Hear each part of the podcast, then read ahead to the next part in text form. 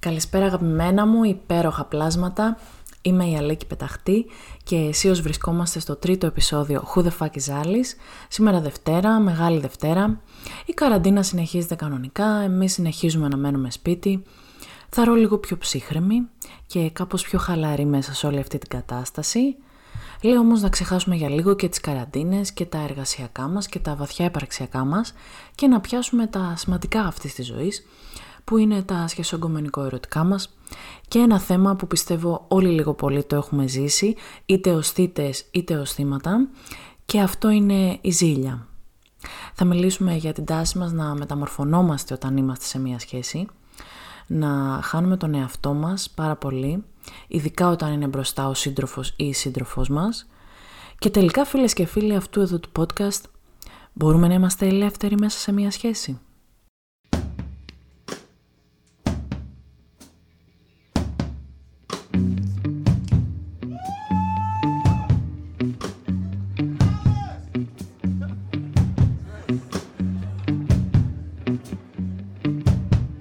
That's correct. This is Alice.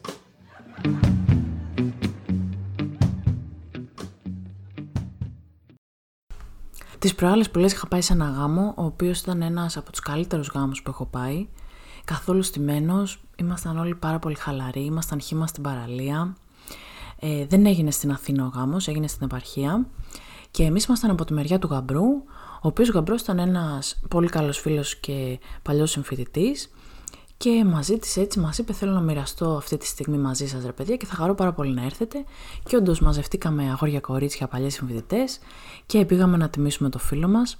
Και πραγματικά όταν ανεβήκαμε πάνω το κλίμα ήταν πάρα πολύ ωραίο, πάρα πολύ χαλαρό. Οι άνθρωποι μας υποδέχτηκαν με τον καλύτερο τρόπο. Και ανάμεσα στα διάφορα άτομα λοιπόν Υπήρχε και ένας τύπος που εμένα μου έκανε από την πρώτη στιγμή πολύ καλή εντύπωση. Δηλαδή τον συμπάθησα τρομερά. Ήταν full πειραχτήρι, ήταν έξω καρδιά, ήταν πολύ φιλικός. Ε, μιλούσε με όλους μας, ήθελε να μας γνωρίσει. Πάρα πολύ συμπαθής. Έκανε μόνο μαλακίες εκεί στο που ντύνανε το γαμπρό. Ή μετά πήγαμε στο σπίτι της νύφης, έκανε ακόμα περισσότερες βλακίες. Είχε πολύ γέλιο γενικά.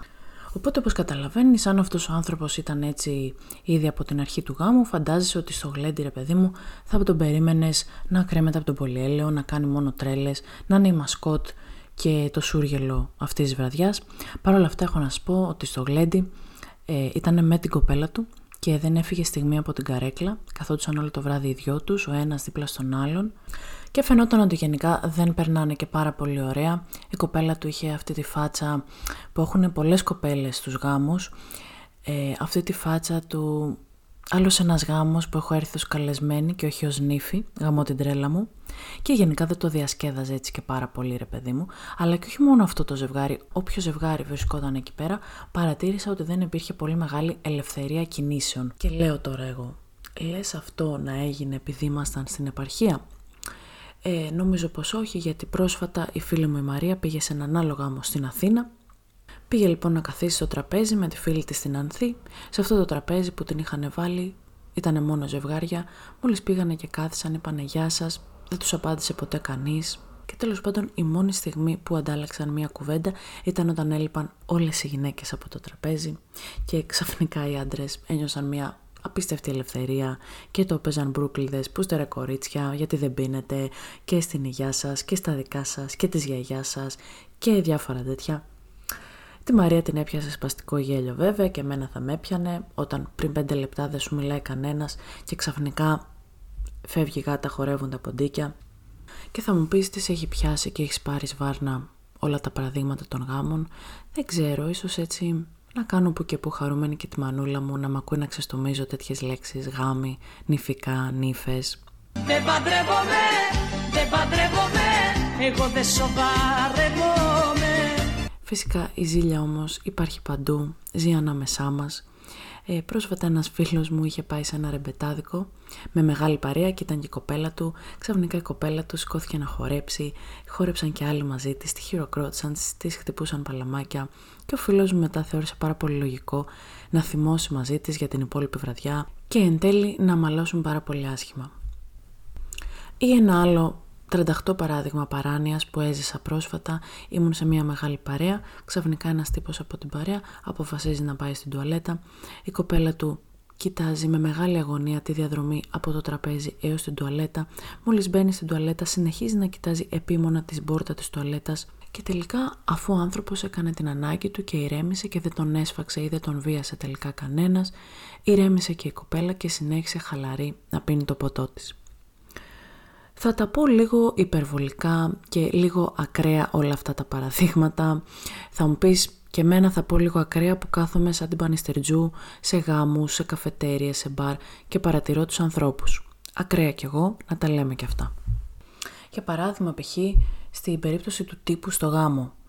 Ε, εκτός του ότι ο άνθρωπος φαίνονταν ότι καταπιέζεται γιατί πριν μία ώρα ήταν τόσο ανοιχτός και έξω καρδιά και μετά από μία ώρα δεν σηκωνόταν από την καρέκλα, με το να μην μιλάει σε κανέναν δείχνει το σεβασμό του απέναντι στην κοπέλα του; Εγώ νομίζω ότι δείχνουμε το αντίθετο. Σε σέβομαι πραγματικά είναι ότι βλέπεις όλες μου τις πλευρές. Σε σέβομαι πραγματικά όταν δεν είμαι ψεύτικος μπροστά σου. Ή αντίστοιχα η κοπέλα που κοιτούσε τον τύπο όση ώρα ήταν στην τουαλέτα.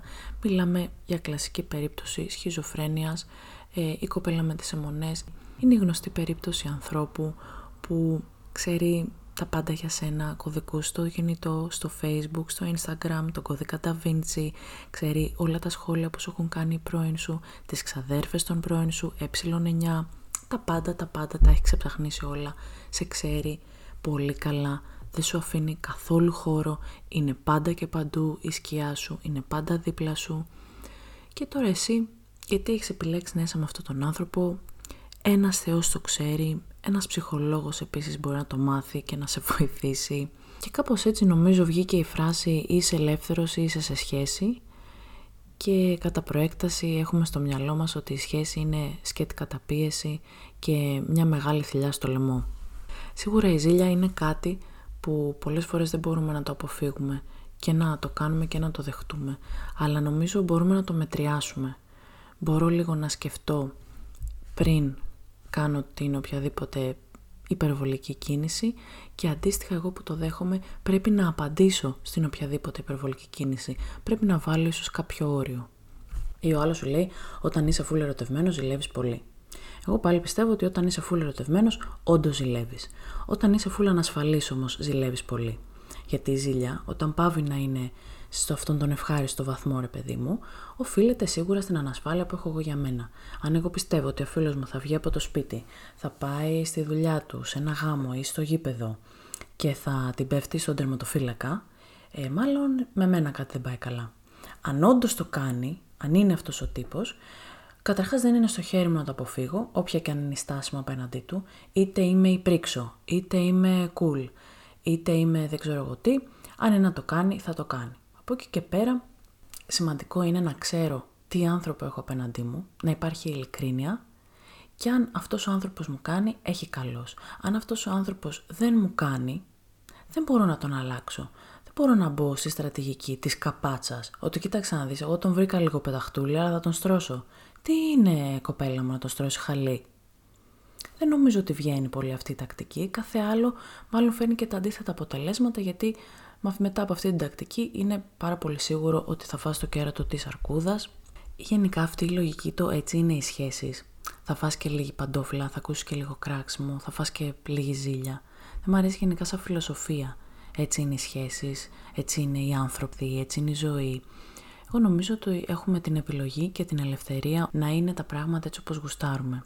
Εκεί που θέλω να καταλήξω είναι ότι πραγματικά μπορούμε να είμαστε ελεύθεροι μέσα σε μια σχέση αρκεί να είμαστε ειλικρινείς με το σύντροφό μας ή τη σύντροφό μας. Αν αυτό που είσαι ε, μπορεί να το δεχτεί κάποιος, έχει καλός. Αν κάποιον άλλον το ζορίζει, έχει κάθε δικαίωμα να τον ζορίζει, έχει κάθε δικαίωμα να ζηλεύει, έχει κάθε δικαίωμα να μην του αρέσει.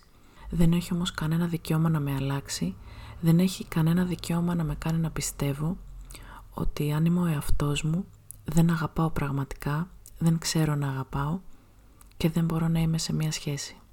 Σε καμία περίπτωση όλα αυτά που λέω δεν αφορούν μόνο τα ετερόφιλα ζευγάρια προφανώς έτσι. Εννοείται να αναφέρομαι και στα ομόφυλα ζευγάρια ή δεν είναι σεξιστικό το θέμα της ζήλιας. Και οι άντρες μπορεί να ζηλεύει πάρα πολύ και οι γυναίκες. Ήθελα να το διευκρινίσω έτσι απλώς. Είδα πρόσφατα το Unorthodox για το οποίο νομίζω έχει γίνει πολύ μεγάλος δώρος και όχι άδικα. Είναι μια τρομερή σειρά στο Netflix που ουσιαστικά μιλάει για τη ζωή μιας καταπιεσμένης γυναίκας που ανήκει σε μια πάρα πολύ αυστηρή εβραϊκή κοινότητα και πιστεύω ότι ταυτιζόμαστε πολύ με αυτή τη σειρά, εκτός του ότι οι ερμηνείες είναι εξαιρετικές, εμένα αυτή η κοπέλα με συγκινεί τρομερά το πώς παίζει, νομίζω ταυτιζόμαστε και συγκινούμαστε γιατί αγγίζει ένα κομμάτι δικό μας και είναι αυτό το κομμάτι της ελευθερίας. Πόσο ελεύθερος μπορώ να είμαι μέσα σε ένα γάμο, πόσο ελεύθερος μπορώ να είμαι σε μια σχέση. Νομίζω από τη στιγμή που είμαστε ενήλικες, αυτή είναι και η μεγάλη ευτυχία της ενηλικίωσης, είμαστε ελεύθεροι να κάνουμε τα πάντα. Μπορούμε να διεκδικούμε μικρές και μεγάλες ελευθερίες. Ελευθερία σε μια σχέση είναι να μπορώ και να έχω το δικαίωμα να κρατήσω επαφή με τους πρώην μου αν το θέλω. Ελευθερία είναι να ακούω τη μουσική που μου αρέσει χωρίς να κρίνομαι από το σύντροφό μου που ακούει κάτι διαφορετικό. Να παίζω games ή playstation χωρίς να με κράζει η κοπέλα μου ότι μανόρι μου παιδάκι. Ελευθερία είναι να μην χάνω τους φίλους μου και να μπορώ να βγαίνω μαζί τους χωρίς να πρέπει πάντα να φέρω το σύντροφό μου ή τη σύντροφό μου μαζί. Ελευθερία γενικά είναι να έχω χώρο. Τι να πούμε κι εμείς δηλαδή που πηγαίνουμε σε ένα Latin party και μπορεί μέσα ένα βράδυ να χορέψω με 10 άντρες διαφορετικούς.